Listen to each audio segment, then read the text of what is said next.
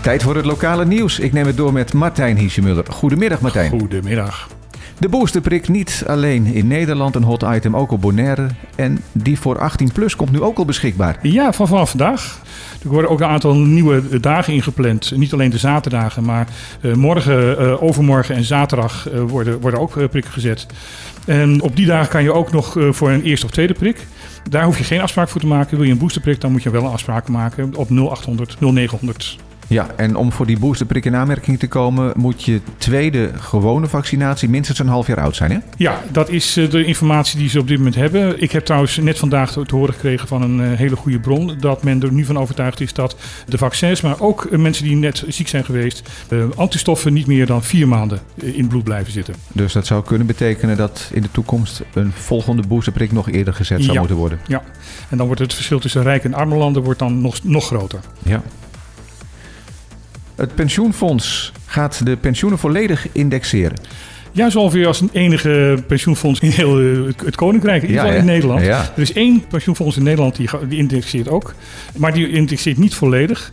Dus uh, Pensioenfonds Caribisch Nederland heeft het erg goed gedaan, want die uh, indexeren met 4,1 procent. Ja, misschien goed om even toe te lichten wat dat precies inhoudt, het indexeren van een pensioenuitkering. Dat doe ik graag. Uh, dat houdt in van dat de vergoeding van het pensioen, de premie die je krijgt als, als, je met pensioen bent, met een bepaald percentage wordt verhoogd, wat gelijk ligt aan de ontwaarding van het geld in dat jaar. Dus het is een soort inflatiecorrectie? Het is gewoon een pure inflatiecorrectie.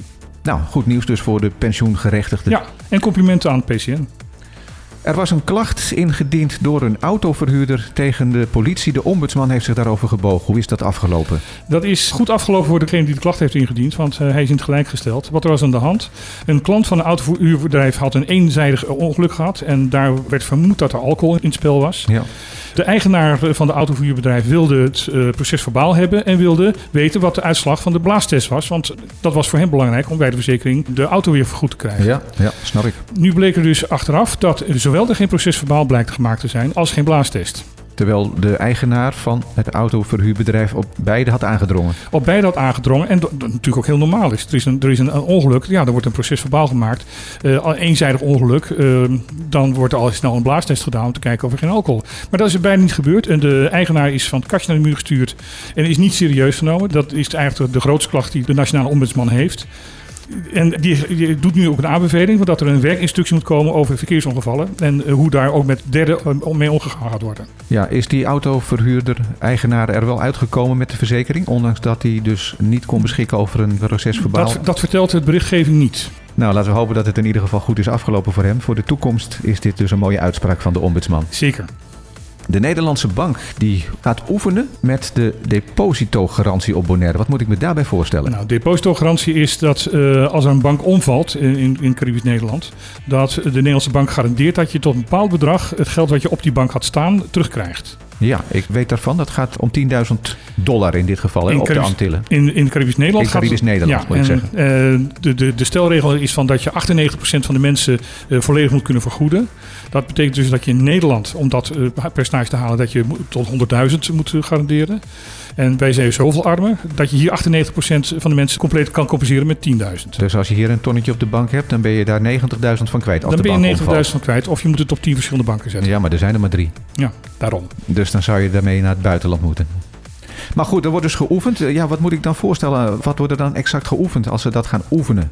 Alle procedures. Houden banken zich aan de procedures? Weten ze wat de procedures zijn om dat te kunnen laten uitbetalen?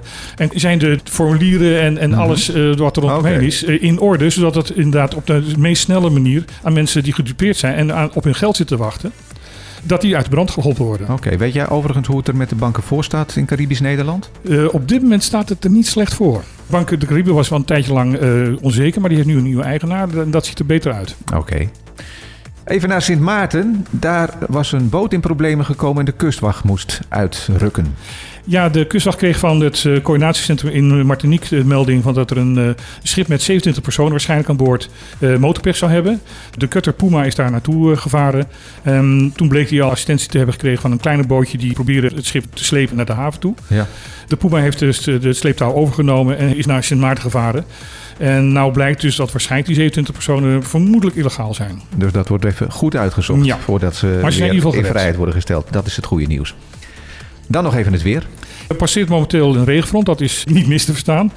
De, hoeveelheid regen valt nog wel mee. Als je ziet wat er ten noorden van ons allemaal gepasseerd is, dan mogen we niet klagen. Mhm. Dit gaat de komende dagen nog wel door. Eh, de meeste buien zullen gematigd zijn. En het weekend zal de wind iets harder aantrekken. Eh, de temperatuur blijft overdag rondom de 28 graden steken. Ik dank je Martijn en eh, morgen weer. Ja.